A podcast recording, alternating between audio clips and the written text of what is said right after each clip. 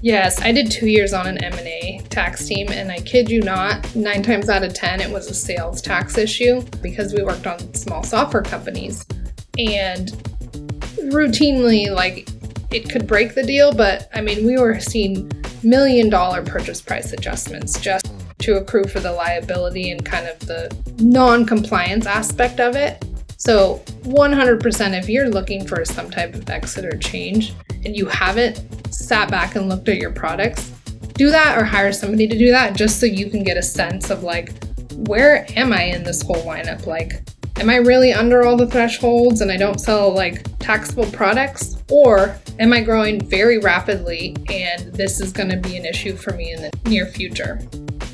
That was Rachel Harding, the Global Tax Director at FastSpring, talking about how tax noncompliance can unravel an acquisition or result in million dollar price adjustments. Another time tax noncompliance can cause major issues when you're preparing an IPO. That stuff will get picked up 100% on a diligence, so you want to clean it up now. I'm EJ Brown, Senior Content Strategist at FastSpring. We help SaaS and software companies scale around the world and you're listening to the Growth Stage podcast, where we share stories from global SaaS leaders that you can use to inspire new growth strategies in your own business. Hey, Rachel, thanks for joining me today. Please introduce yourself. Hi, of course, Nathan. Thanks for having me. Rachel Harding. I'm the Global Tax Director here at FastSpring. I've been here for almost two years. A little bit of background I have about 10, 11 years of tax experience. Spent my first five, six years in public accounting, kind of learning the ropes of taxation. Two years in M&A before transitioning into industry, worked at a crypto company before joining FastSpring. So, we're going to talk about taxes today, which is one of those topics that people maybe don't talk about all the time. But you and I have had several conversations about this, and they've been fascinating to me. So I hope that you will you Good. will you will be um, patient with me as I learn the ropes, and hopefully, like we can help uh, give some people some information that that'll help them with their SaaS businesses or their software businesses as well. There's all these things that I didn't know before we started right. talking. So here's question number one, which is let let's say I have a SaaS company, and I can be based anywhere in the world. Like give give me an introduction, right? How how should I start to think about taxes in general? What taxes do I need to be collecting and then remitting and like what am I responsible for? So I think kind of the highlight, the biggest highlight we want to kind of the messaging to get across for SaaS companies is it's going to be your transaction taxes. Um, they're excise taxes. What they are called is in the US, it's really called sales tax, and then internationally, they go by many names, but it's VAT, value added tax. There's GST, um, consumption tax. At the end of the day, they all are really mean the same thing. It's a tax on the consumer. Um, the thing for companies, for small SaaS companies, um, it's the seller's obligation, which means is that they're on the hook for making sure they're rolling it out correctly and being compliant. Although it is a tax on the customer, it's the seller's responsibility. So, so if I have a SaaS company and somebody buys my product, I'm responsible for collecting and remitting the taxes, even though it's a tax on them. Correct. Because it's taxing their purchase. That's that's right, so right? It, yeah. okay. If you, if you do it right, technically it's a net zero to you because you're collecting the tax and then you're sending it to the government. It's where you're doing it wrong that it becomes kind of this huge expense and can become uh, a liability on your books because two years later you're not going to go assess a customer sales tax. So all of that then becomes out of pocket. Like, how do I know what I'm responsible for? Like, what's the transaction percentage? Like, who do I owe that money to? How's that calculated? Good question. So, there are thousands of taxing jurisdictions across the world. We'll kind of break it down and we'll break it down into two groups. You have the US and then you have international. US is a little bit kind of specific because it's not a it's not up to the federal government, it's up they leave it to the states. Hmm. And there is 45 states that have a sales tax regime. So every state's going to have their own laws, numbers, etc., blah blah blah. What you really want to look at, we can slice it down into activity, into your sales. There's usually some type of threshold countries more and more are dropping the threshold and they're saying every sale into this country is taxable, but you want to look at taxability and then how much how many sales you have going into a country. Now, what that means is where your end user is located. Most countries will require two types of corroborating evidence to basically assert somebody is located here. In a business sense, that really means you use the billing address, the IP address. If you can flex those, great. That's generally what most businesses do. So it's the location of the buyer, not my location? Yeah. Where taxation occurs is where the benefit is consumed. That's kind of the, the taxable jargon. What that means is where that item is going to be used. Most of the time, you know, you buy software, you're going to use it at your home or at your office, and that's tied to your address, your your billing address, your IP address. Interesting. That's something I did not know before. Let me make sure I understand that. so, so if I go to the store, like the to the supermarket, and I buy just a piece of clothing or, or something that's that's taxable, most like most food items are not taxable. But say I pick something that would be taxable, I'm going to pay yeah. that sales tax there, and the sales tax is it's based on that jurisdiction where that business is located, right? Correct. But that's different than software because in software, like you're buying off a website, which doesn't really technically like the business itself yeah. might be located somewhere, but the consumption of the product is in all these different locations, potentially all over the world, right? Sure, sure. Now that there are some, and, you're totally right. Um, physical products are usually going to go. You look to the ship to address. Um, so when you're buying a physical product, you go online and there's usually two different places you put in an address. You have your ship to, and then it says, is your billing the same as your ship to? Physical products are going to be connected to your ship to address, whereas if you translated that to a software sense, it's going to be your bill to address because there is no ship to address. That's just kind of the way it goes. I remember way back when Amazon, uh, this was like back in college, I came from Oregon. I went to a school in California. So all of my credit card information was still tied to Oregon. Oregon doesn't have sales tax. So I figured out I could buy all these things on Amazon without getting sales tax assessed because they were using billing information.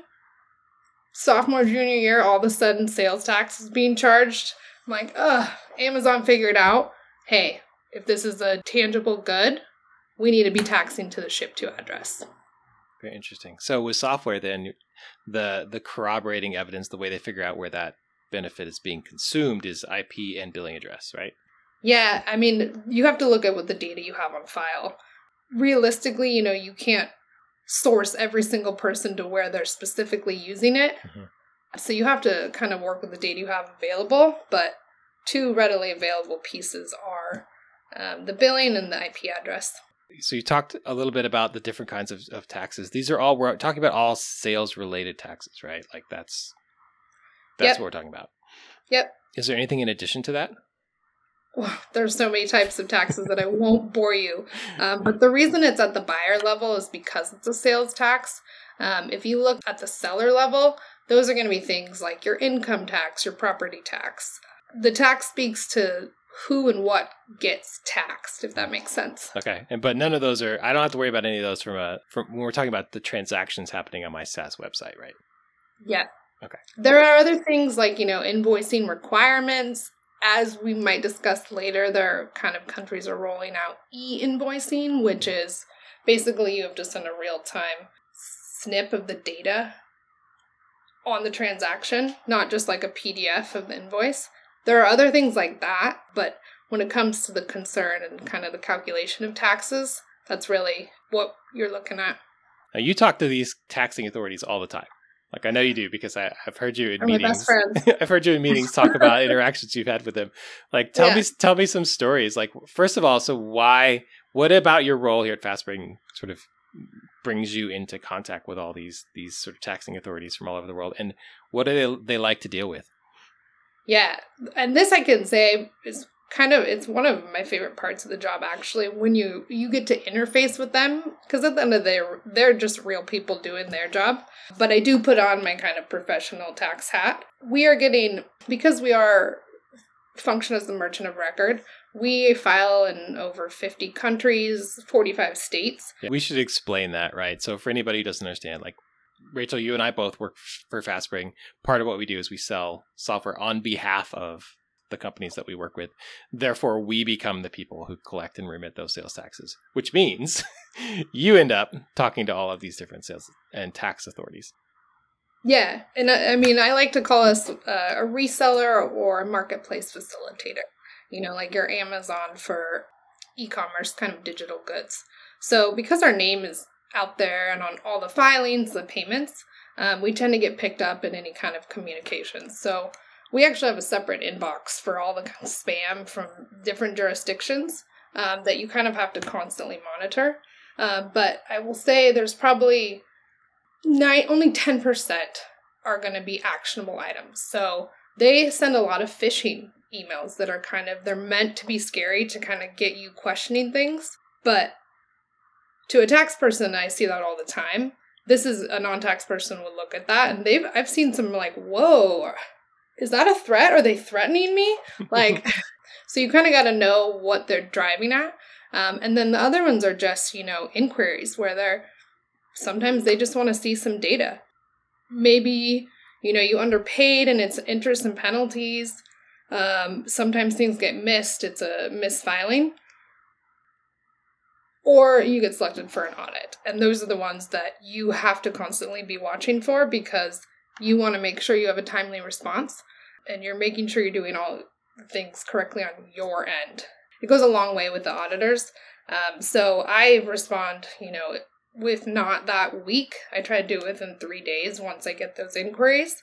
I've seen everything from, you know, a seasoned agent that he's burnt out and he's ready to quit. And he's just like, blah, blah, blah, to who was at the city of Chicago. This guy was like, fresh out of school and was just ready to rock. He sent me 20 pages of questions.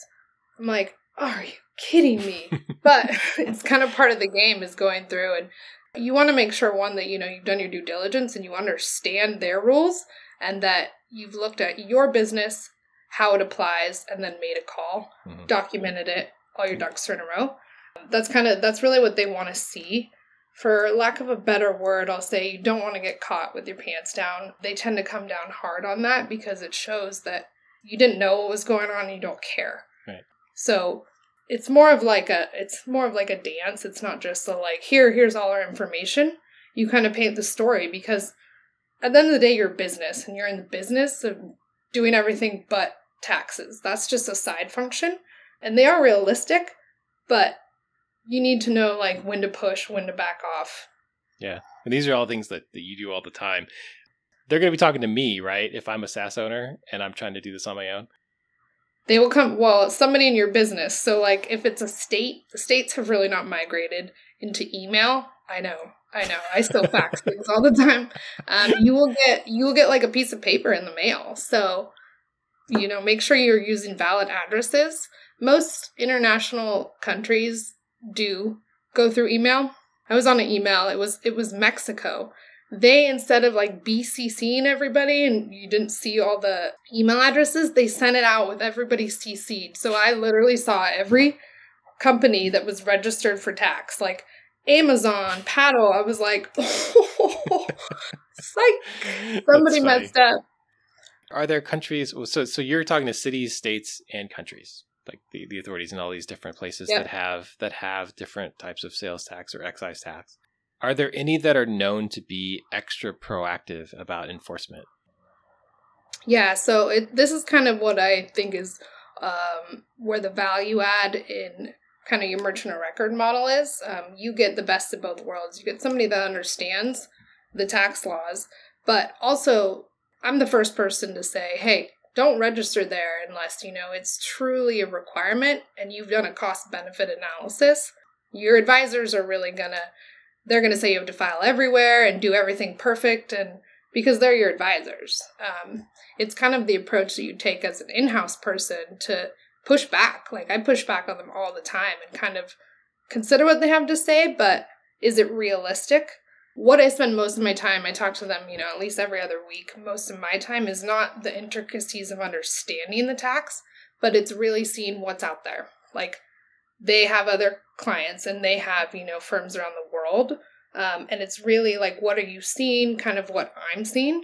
And it's that exchange of information that really helps us pinpoint on where the risk is. For example, Saudi Arabia was going around checking websites um, to make sure that people who were tax collectors were posting it on their website with their number. So, of course, you know, make sure and go check that out. UAE for a while was really hitting companies, so it was we had already filed and registered there, but they were seeing hits all across the board. There are I kind of use my judgment, but every once in a while I go running to product once I I kind of all right, I've, I'm seeing what's in the marketplace and I'm looking at where there are small holes kind of in our business or where our weak points are and that's when I go running to product and I'm like, oh, we have an issue, we have an issue um, that we need to fix. I mean, we fixed all of our kind of information reporting last year, and that was purely based on what we were seeing in the industry.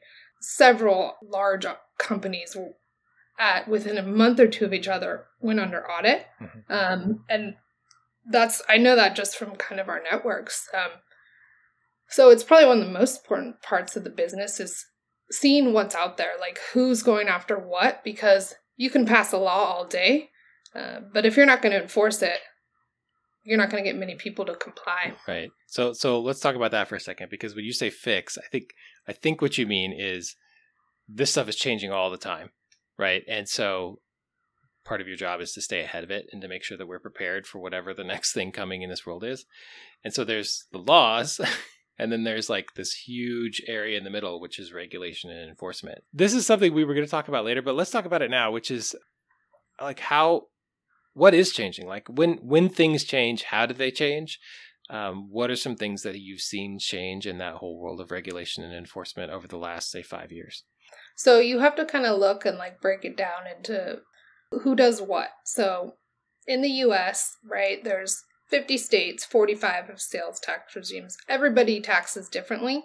You have about 20 that tax SaaS um, and about 35 that tax your downloadable software. Why that is is because historically services are not taxed. As software as a service kind of, you know, they update their laws, more and more states start to tax that. At one time it was 15, right? Now there's 20. Eventually we will see probably all states taxing it, but they just have to kind of catch up with the law and make updates. You have states like California who they're super chill because all the tech companies are based here. Mm-hmm. They don't charge sales tax. In the software world, you have to have a physical component to your product to get sales tax charged mm. because, you know, all the companies are here. They also are notorious for they are really great at automating. So they will send out notices, uh, but they're they're all automated. So it's kind of either like there's some little fix you have to do. They don't send scary ones. The flip side of that, you have places like Texas, who they're one of the um, states that don't have an income tax. So their source of revenue is sales tax. So they're going to be a lot more aggressive. Um, they send out scary notices like have you done your prepayments correctly? Like, if you are off by a dollar, you know, interest and penalty is are charged compounded daily, blah blah blah. Texas is like on the other end of the spectrum. Texas, Washington tend to be um, pretty intense just because they don't have an income tax. That's what right. they go after. In terms of like movement in what's taxable, Texas is now basically financial services, never you don't have to charge sales tax on financial services they are starting to now say credit card processing is actually data processing not financial services data processing is taxable so each step kind of pushes something a little bit further to eventually everybody's going to ultimately probably be collecting tax on most things. Interesting. So, so to bring it back up, so th- this is just a hint of what I know you're dealing with all the time, right? Like all, these things are changing constantly. What does that mean for this SaaS business owner? What does that mean for me as somebody who's trying to just run a business? I think it's like we're going to be the best provider for you for the whole term of your business. Like, no, we're going to be really good for when you're small and you need to focus on your business until you have enough resources to kind of bring this in house. You you need somebody with expertise that is looking out and monitoring it so that you're free to do other things. Our like niche is almost you know taking you from like a middle schooler throughout college. Then you're an adult and you you now bring it all in house. Um, and ultimately, my hope is you bring it in house and you're like, whoa, this is super complex. Like, I'm so glad we had a provider do this. Right. Um, because one, it is constantly changing, but there are things that take a while. So, all this, um, all the E kind of invoicing mandates, it takes years to get a whole like globe compliant. Um, and they focus on different industries. They roll it out here um, that first they roll it out domestically to you know all the domestic corporations, then they roll it out to the EU. It takes time, and you just have to know where to position yourself in that lineup to make sure you're not that unlucky one yeah. that gets the short straw. So can I do this myself? Do I need to outsource it? Like, so I understand now that like, if I'm based in the U.S., I might have to collect and remit VAT tax to European tax authorities, right? Yes. If I'm in Germany, I might have to collect and remit taxes to US taxing authorities all over the, the US, right? Because I've got customers there. That feels a little daunting to me. So, um, totally. what are the different ways that SaaS businesses do this? Like, how do they even manage this particular process? Yeah. Um, the two ways to kind of go about doing this um, one is to know your business footprint, know kind of where you have sales, who you're selling to, what you're selling, um, know all of those trends. Second one is like, what's your risk appetite? I know companies who have said, eh, taxes will come later and they go full speed ahead in something else. That's their choice. Let me stop you there. When they say taxes will come later, what, what do you mean? What are they saying? Well, the, they're basically saying that in the in the near term, like this year, they don't have the resources to do taxes. They'll pick it up next year. Interesting. So they're saying that maybe I should be collecting taxes, but I'm not going to. Like I'm just going to ignore yeah. it. Oh yeah. I mean, it's a resource issue. Like then they come back. You know, we've highlighted where they have issues. This client, I think, went into VDA, which is voluntary disclosure, where you come forth and you say, hey, I realize I haven't been compliant. I will file six years back of taxes up front, but you're going to waive kind of all the interest and penalties for me. Mm. That's the process that you proactively enter in with the states. But let's break it down. Let's start with the US business, like okay. selling abroad. You're expanding. Um, in the US, it's going to be the same for anybody, and each state has a different threshold. The thresholds run from 100,000 to 500,000. That means the amount of revenue that I've collected from a particular state. Like I've got customers, I've made a hundred thousand dollars of sales in a in a state or whatever the threshold is. Yep. Okay. Now that all of a sudden you have economic nexus. Economic nexus came from it was a super important court case, 2018, Wayfair versus IRS or South Dakota. Okay. They basically said no longer do you need to have a physical presence in a state to collect sales tax, which was a game changer, right? Because before, if I was selling into a state, I had to have either an office or an employee there to collect sales tax. They said no longer, you now have Nexus just by pure sales. So the thresholds range 100,000, 500,000, um, mostly taxable sales. You look at your 12 month sales to see where you have the biggest. I use $100,000 as the threshold. If you're nowhere near that, you're totally fine if you know you have 500,000 a million in multiple states, you do want to stop and take a closer look. That's if you're in the US or um, abroad. But you're selling into the US, right? That's that's mm-hmm. you're, you're we're really looking at where your sales are being done. What what happens if I did 500 grand in a state that has a tax in Texas, for example? Um, Texas. But I don't collect and remit those taxes. What happens? Like what's the risk? Yeah. So, and this is this is kind of the game I play all day because I don't. I, if I had a magic crystal ball, I'd look at it and be like, "You're gonna get caught. You're gonna get caught." It, it kind of it depends on your risk level. Like if you're a company that is looking to get acquired or have a majority investment go public, that stuff will get picked up 100% on a diligence. So you want to clean it up now. Hmm. If you're a company that like you're willing to take on a little more risk to put resources in other parts of the business, that's up to you. What you you got to look at the risk level though, and there are ways to really kind of I'll say keep that risk as small as possible. And that that's kind of what I do every day. You need to look at things like yeah, enforcement, taxability of the products, ease of use, like some states require you or some countries require you to have a local representative there that you have to pay every year. So your cost just went up tenfold. There's a lot of elements to look at more than just, oh, hey, we crossed the sales threshold. What happens is is Texas going to come after me? Are they going to find out that I didn't collect sales tax and come find me? They could. And I will be transparent. We are under audit with Texas actually right now. They have come uh, knocking on our door and asking for all of our information. Watch out for Texas, like Texas, um, Washington, the states without sales tax or Okay. without income tax is where.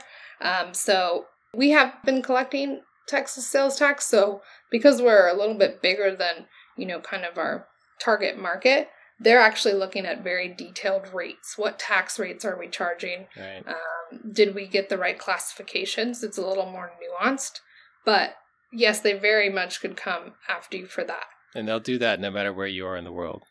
Yeah. One other incentive that to filing is I don't know if you've heard of the statute of limitations.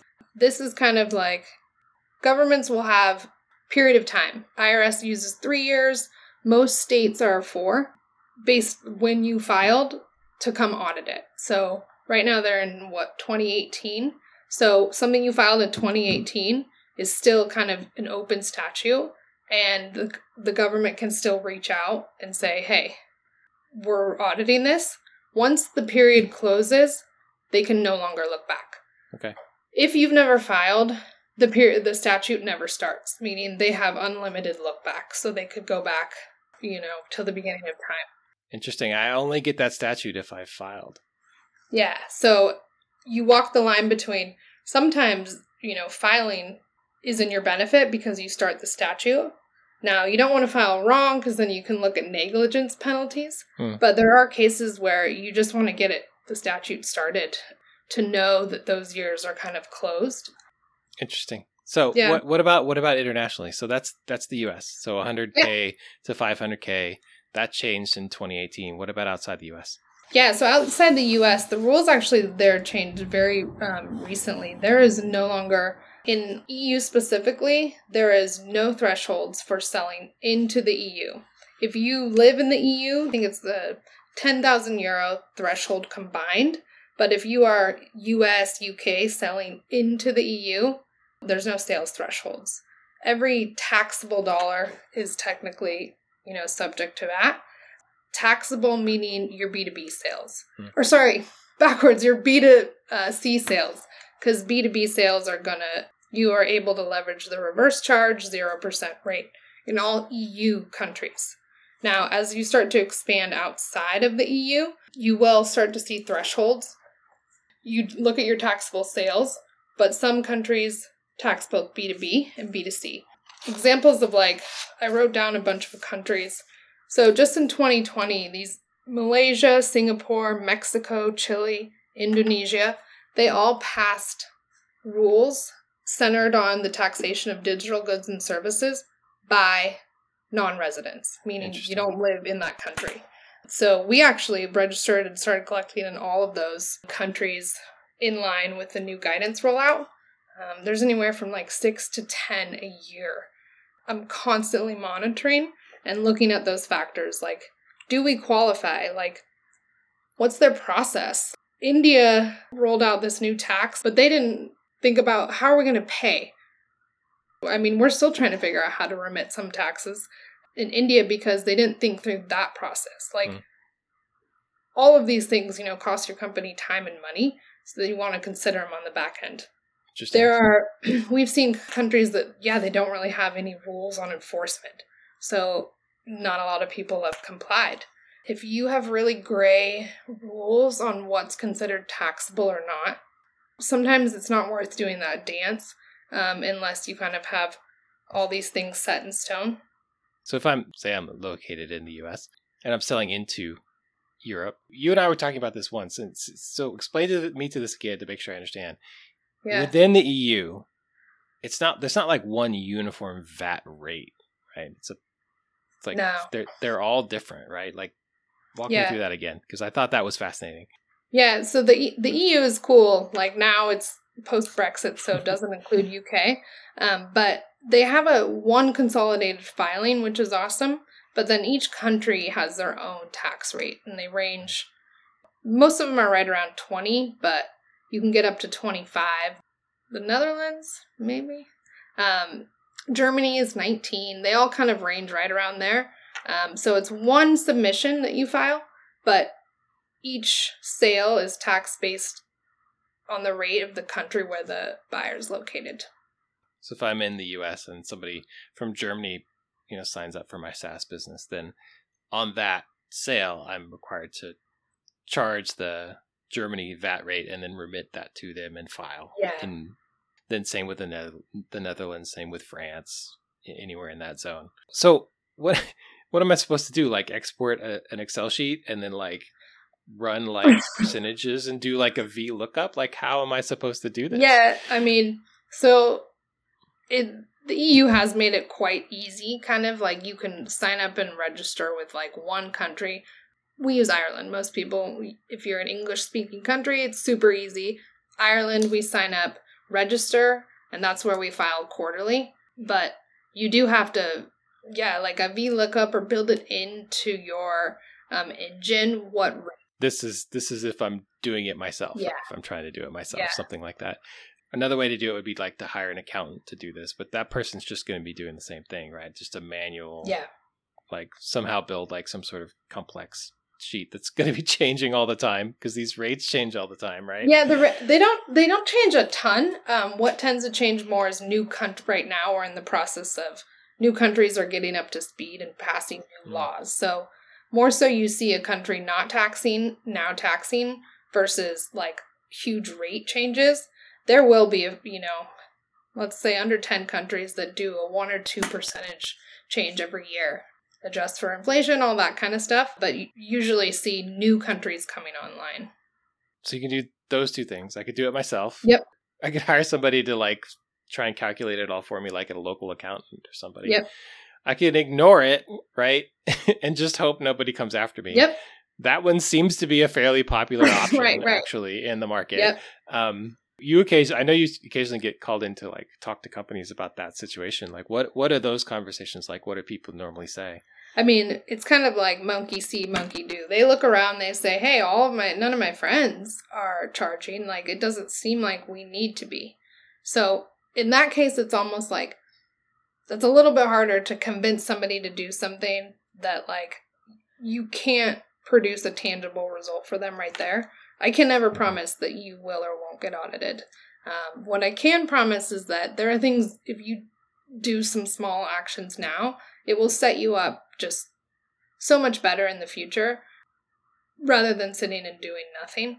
Um, and, and it's really looking at knowing the business, knowing your footprint, and what risk you kind of want to take on like you have to look you have the resourcing to be able to build this internally and update rates and whatnot or is it just you want to completely outsource it? So another option obviously is, is a merchant record where you have somebody else on your behalf so that you don't have to worry about any of this and you can just focus on your product. Yep. that's what we do just to say it. But talk me through that. So let me give you a couple of scenarios and you you tell me sort of what you how i can set myself up for success. Say I'm a SaaS company, I could be based anywhere, but I want to get to an exit, right? So I want to get to to an acquisition, potentially even an IPO, right? That that might even be an option for me. Like, what happens if I've been ignoring taxes all this time? Is that going to come back to bite me if those are the two things that I'm really working toward? Yeah, so I, I did two years on an M&A tax team, and I kid you not, nine times out of ten, it was a sales tax issue uh, because we worked on small software companies. Mm. And routinely like it could break the deal, but I mean, we were seeing million dollar purchase price adjustments just to accrue for the liability and kind of the non compliance aspect of it. So, 100% if you're looking for some type of exit or change and you haven't sat back and looked at your products, do that or hire somebody to do that just so you can get a sense of like, where am I in this whole lineup? Like, am I really under all the thresholds and I don't sell like taxable products? Or am I growing very rapidly and this is going to be an issue for me in the near future? A million dollars? It costs me a million dollars if I don't do this right? Oh, like, like multiple my, million because you got to look many millions. If you're not doing it in one state, you know, you're not doing it anywhere. So it can add up. Let's say, and they'll slap on 40% interest and penalties. It also takes some states take a lot of time to register. With COVID, are we even in COVID? I don't really know, but for some reason that's been the excuse for you know i've had registrations that take over a year. So just to even start that process you know where's your business going to be in a year? Where's your footprint? And what has changed in a year? The easiest way to do it you give it to a tax professional. Well if your business isn't in the stage to kind of insource that and bring it in house and have the knowledge readily available and you don't want to pay the fees of going to an advisor which we use advisors all the time. It's quite costly. The solution is to use a company like FastSpring, um, an MOR, where we gather the information from you and deploy kind of the tax compliant transactions on your behalf. Yeah. And then, like, then, it's you who deals with all those emails in the background. yeah. You and your team. Um, let me give you. Yeah. Let me give you two more real quick. So let's say I'm more of like a lifestyle entrepreneur, and I've got a SaaS business, and I and I and yep. it's growing. Right, hyper growth is not my goal. Exit is not my goal. Like I just wanted to like make good money, pay my employees, have a consistent stream of, of that gives me the lifestyle that I want to live. What are the things if I if I'm ignoring taxes? Am I going to get sucked into like a whole bunch of like time consuming audits that I don't want to have to deal with? Is that yeah, the risk for me? The, the issue with like doing something wrong is just the amount, sheer amount of time it takes to clean it up. If you have a little mess, it, hmm. you know, you can clean it up in a few months. If you have a big, nasty mess, it can take years. So do yourself a favor and kind of look at your business operations and what you sell. And within the next three to five years, where where could you be? Where's your growth? Apply a thousand dollar threshold to the state level, and then really look at your sales internationally and come up with a number, and then basically use that number. Like, am I willing to live with this? Know that it's gonna you know double every year, but if you're willing to kind of sit with that, then it's up to you what you want to do. This is the this is the yeah. potential tax liability that I might yeah. be on the hook for, is what you're talking about. Okay. So if I'm that person, and I have been that person yeah. in the past, like the last thing I want is tax headaches, right? Like that's like I, I don't want that kind of stress in my life. Um, yeah. Give, let me give you one more. We'll end on this one, and then we'll wrap it up. Which is, I think, what if I'm a company and I'm I'm based in in Asia, for example, and I'm trying to break into the European market or I'm trying to break into the US market, I can see maybe I have like a product that I know has traction in the sort of geographic location where I am. Say say it's Southeast Asia. And I know there are a bunch of people in Germany or in Spain or something like that that would love my product and I'm in the process of trying to get marketing strategies and partners in, in these different locations and I want to break into new markets. What do I need to like watch out for when it comes to taxes in that situation? that way, I mean, there's really no threshold selling into the EU, so almost everything is going to be taxable there. Theirs is really based on who you're selling to, your B2B or your B2C. If you're purely B2C, I would say that it's something that you need to have on your checklist before you launch. If you're B2B, if you're only, you know, selling to businesses who are VAT registered and they're going to do it on their own, you have a little bit more leniency that case, it's only going to apply in Europe. The way the US does it, they have a different strategy where it's taxable to your end user, both B2B and B2C. So that's why you see their thresholds are a little bit higher. Somebody's only exempt if they have an exempt status, such as a nonprofit, a government agency, or reseller. You tend to get a lot less exempt buyers in the US. So your liability racks up more quickly, which there are a little bit higher thresholds there, which is great. So if I'm looking to break into the US, I might be looking at, at an even more, an even higher tax liability on a B2B situation.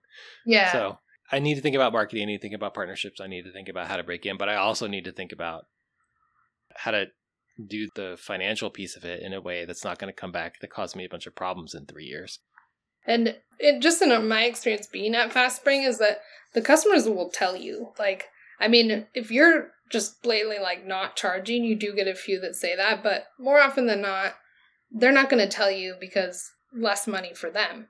When if you're doing it incorrectly though, or they think like you should be collecting, I see like emails sometimes that are like, "Hey, did you see these new rules that passed? Like, why are you not collecting this?" And I give them, you know, a a 14 paragraph response of like my analysis. They're like, "Oh, whoa, cool! I'm glad you have it on. Yeah, Glad you have it handled." right. Which is quite literally what we do on behalf of sellers who use our who use our Literally. products. So Yeah. um, that's a great use case for that. I think let's see if we can wrap it up. What from this conversation, what are like one or two things that you really want people to know about taxes when it comes to selling SaaS? Um, just that I, it's not as scary like as it sounds. There are a lot of rules in a lot of countries and a lot of rates, but it really just takes either doing it yourself if, if you're interested in that, or partnering with somebody like FastSpring to make your life so much easier right now. Because tax is one of those things that only in hindsight will you be like, ah, crap. um, because once you know it's done or once the year is closed, there's nothing that you can do to change anything. You can only change going forward. Hmm. You can't go back and recollect on those transactions that happened last year. I mean, technically you could, but you'd probably spend more time figuring that out than just actually paying. We might have you back on if we get a bunch of questions from people. I So would uh, it. maybe we'll talk to you again. Thanks. Awesome. Bye.